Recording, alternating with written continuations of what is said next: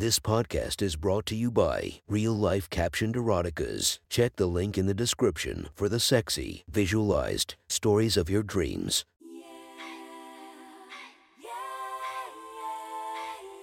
Welcome to My Friend's Erotic Stories podcast, Reddit's Best Erotica, where we listen to the best erotica from our friends online.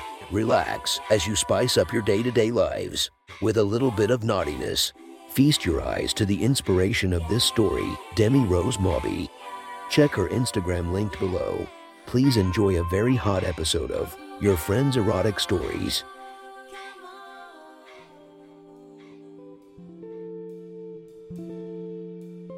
The next story is posted by user Red Shoe Table from r/erotica. The title of the story is The Man in the Iron Mask, Part 1. Sit back, relax, and enjoy the story. It was a hot summer night when Judy was tasked to tend to the wounded prisoners. The French legionnaires were housed together in a dungeon deep underneath the fort. The recent battle left many injured, and so the nurses were put to task. Judy was young but surely didn't think of herself as naive. At a mere 5 feet, her tiny petite body would sooner make one think she was a child than a woman of 18.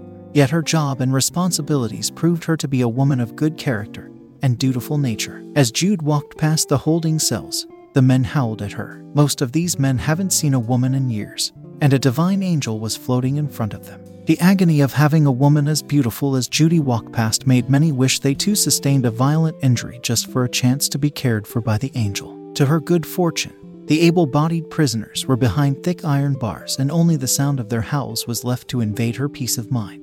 The sick prisoners were much too sick and injured to pose any physical threat, and so she soldiered on to tend to those who needed tending. While cleaning the wound of an injured soldier, Judy noticed something. The dungeon corridor did not end with the cell housing the injured.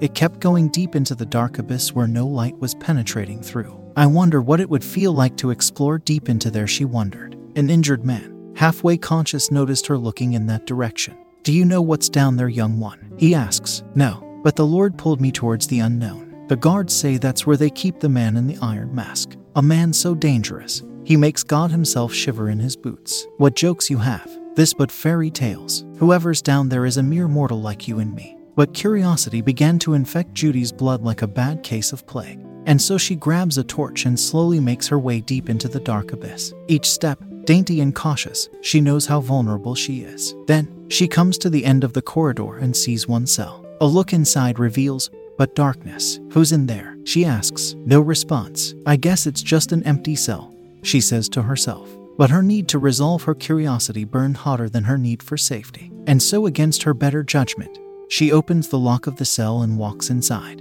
There, a sight so horrid, she yelps from fear. A man, tall and muscular in stature, is chained to the wall. A mask of iron surrounds his head and seems to be weighing his head down as he presumably sleeps. The sound of Judy's voice wakes the man, and he instantly dives into a rage. Fuck the king, he yells. Judy, stunned, slowly backs away. And who the fuck is this little twat? He continues. I am but a nurse, says Judy. Nurse, have you come to tend to my sores? I'll tell you right now. The sores on my ankles and wrists are the last thing I need to be tended to.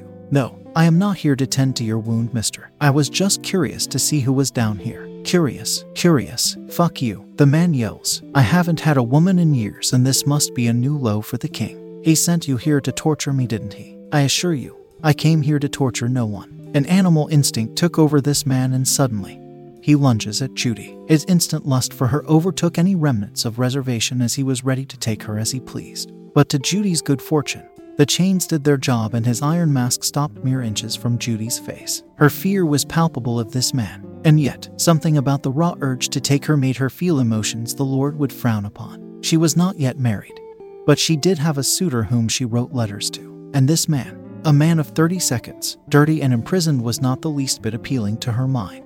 Yet something kept her standing there. Something was stopping her from running away. I'm not scared of you, she exclaimed. That's because I'm chained up, says the man in the iron mask. Take off my chains and see how long you'll last. Judy paused. Her heart raced. Her knees were shaking. Fear swallowed her whole. But still, she stood. What's more, the flower of her womanhood began to weep. Take the keys and let thy free, said the man in the iron mask. The Lord in Judy's mind said no, but her lustful heart said yes. She slowly took the key and slowly inserted it into the opening of the locks. An evil smirk appeared on her face as she realized how much power she had over the man in the iron mask. She slowly takes the key out of the lock to his wrist shackle, and the man growls in fury. Once more he lunges, but is stopped by the chains. Again she does it, but this time only putting the tip of the key in the hole. The man in the iron mask is enraged. She steps back and ponders. "You know, mister, this may be a sin, but the devil inside me said to show you my knickers." "Don't you dare," says the man in the iron mask. "It will kill me from the lust." Perhaps innate or perhaps infected by the evil spirit of the man in the iron mask, Judy's lustful urges take full control and she begins to torture him in a way that no man deserves to be tortured. Slowly, she begins to take off her clothes. The torchlight's glow sweeps over her body like a silk cloth and accentuates her feminine curves. Her tiny, hourglass figure cast a silhouette on the wall that moved like a gently flowing willow. She saw how tortured the man was just looking at her, but it only served to enable her newborn deviance. She noticed the man had a massive erection what seemed to be at least the length of King's foot. The sight of it made her flower weep ever more lustful tears of desire. The man was desperately tugging at the chains, hoping by some miracle his strength would prevail. But alas, to no avail. Standing fully naked, Judy turns around and poses for the man. "Tell me, mister, which flower would you prefer? The pink flower is ready to receive you as it is blessed by the Lord. The dark flower is unknown to many, but mystics say great pleasures lie deep within its dark abyss." The man's rage calms into a stupor as he is hypnotized by Siren's voice, his erection sticking out right from under the rags that were once trousers. Judy sees his pulsating manhood and positions herself on her back. He spreads the petals of her flower and begins to lustfully play with its piston while stroking her breast. "Tell me how badly you want thee, which I ought to burn thee," says the man in the iron mask. Judy was no fool. While she heard the man yell obscenities at her,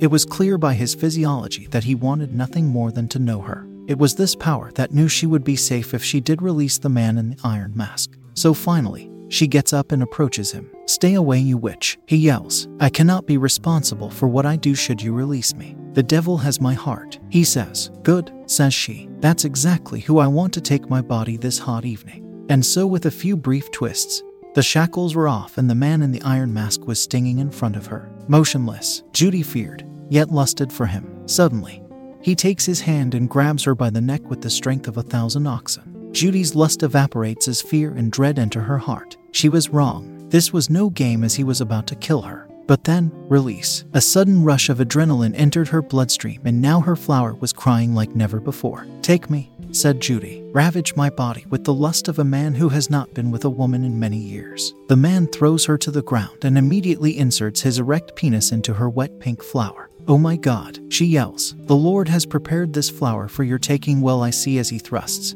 She realizes the man was so impatient, he did not bother to take off his iron mask. And so he thrust with a mask of iron on his head into this fragile little angel. The dirty filth surrounding them made no difference as her mind was gone into the realm of pleasure where no physical things made a difference. Harder and harder he thrust as she moaned, "Take thee, take thee." Soon, the man's nectar explodes into the angelic little woman. "Wow, a Lord's minute was all it took," said Judy. "Shut the fuck up, you dirty little witch. I'm going to fuck the demons out of you," said the man in the iron mask. And so he took his manhood out of her pink flower and pushed it slowly into her asshole. "Oh, I see you like the mystery of the abyss," said Judy. "Shut the fuck up," said the man in the iron mask. And again he began to thrust, slowly at first and then more and more violently. The grunts of the man who hadn't had a woman in years made Judy more excited than she'd ever been in her life. As she was getting ravaged by the man in the iron mask, she cheerfully thought of her suitor who wrote letters to her often, saying of how much he cherished her and how he'd care for her. Judy basked in the thought that her suitor would never experience the abyss of her dark flower as this man will. And she wanted the man in the iron mask to be happier at that moment than anyone in her life. Suddenly, there was a noise from the hall. The man in the iron mask stopped in fear of being found out. Then, slowly, a guard enters the cell. The intimate scene in front of him shocks him but doesn't dissuade him. Being the opportunist that he is, visiting brothels at his wife's objections often, the guard puts down his torch and undoes his trousers. He comes up to Judy and lays his manhood out for her to admire. After a brief pause, the man in the iron mask resumes thrusting deep into Judy's dark flower while Judy takes the guard's manhood in her mouth and starts to try to suck the nectar out of it with all of her power. Pretty soon, a ruckus erupts as the three of them begin to make a lot of noise. Having been tending to some wounded prisoners earlier, A fellow nurse decides to investigate. That was one hot story from our friend. Make sure to subscribe and check the links down below to be notified for daily episodes that would make your day a few times spicier as we listen to our friends' erotic stories.